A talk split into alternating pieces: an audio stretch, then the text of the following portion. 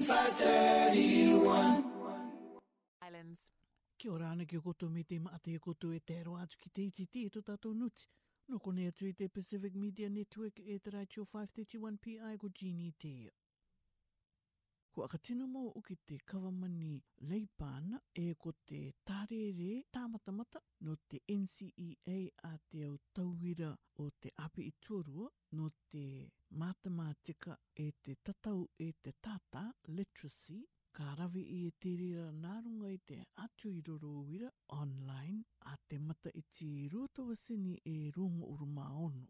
nā rā i te ia kawamani ouni te akite nei te minita o te pē ki Erica Stanford e kare te reira e tupu me i tā te kawamani leipa i toto Māori ka tuku atu rātou no te tai tuatau ke. Kua karanga uki a te minita Erica Stanford arai. Ko te tārawa ke maata ko te au aka noonoo anga o roto i te curriculum.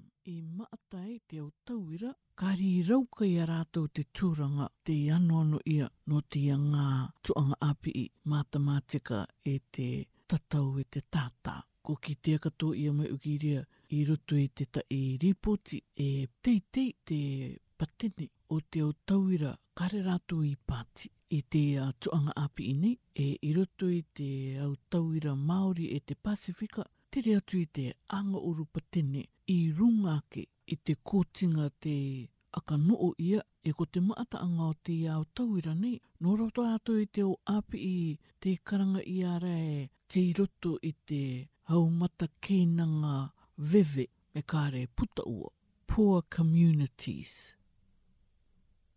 Ko Kua o mai te tā te Colin Tukuitonga no tōna upare e rai rai no tōna mareka kore i tīia kawamani. No confidence. Ko eke mai e nōrunga i te au pare tānei a awana aia i te tūranga i karanga ia e advisory. Ko ia katoa te tama akatere o te Whatuora Pacific Senate. Ko ina ki e iare e kāre te ia e kawamani o e akono mita ki te ora anga o te iti tangata Pasifika. Kāre katoa ai e marikana no te mea te tākore ne te ia e kawamani e te ture smoke free. No te mea ko ina ki e iare ko te iti tangata Māori e te Pasifika te iti tangata te kā ta i i giro to i te tūranga ni no runga tika i tō rātou ora anga. Kwa kete katoa a Sir Colin tuku tonga re. E maata te anganga te kānono i e te ia kawamani i te tauturu i te isi tangata Pasifika. I te tuatau i a Dr. Sir Colin Tukui Tonga e tama akateriara no te Whatuora Pacific Senate, maru iru i eia i te tautā kia pātia pāruru ia te isi tangata Pasifika. E ko te isi tangata Pasifika i Aotearoa ni te isi tangata maatātu rātou i te pātia pāruru ia i tita i uatu i te tangata. Ka tākore atu uke te kawamani i te Fair Pay agreements i mua ki te kiritimiti. E ka akatina mō ka o rātou i te tuatau tāmatamata o te aronga anga-anga ko ia te iwanga uru rā tāmatamata. Ki te o kimi anga puopinga rō e ka re akatina mō ki te o kimi anga puopinga rai i rarua ki te tainga uru mai wāronga anga I nana i ria, i tāmaki makaurau nei, kua mātia tu te o aronga anga-anga i rato i te au Union 2 k i te akari i tō rātou marika kore ki wo o ki te opati o te memanga te te David Simo. Ko ki te katoa ia mai i roto i te tai ripoti te matara mai ki te media e kare te minita o te workplace relations a Brook Van Valden i ariki me kore i ariu ki te reo iku iku a te treasury. Tēnā mai a Emma Stanford e tāna ripoti.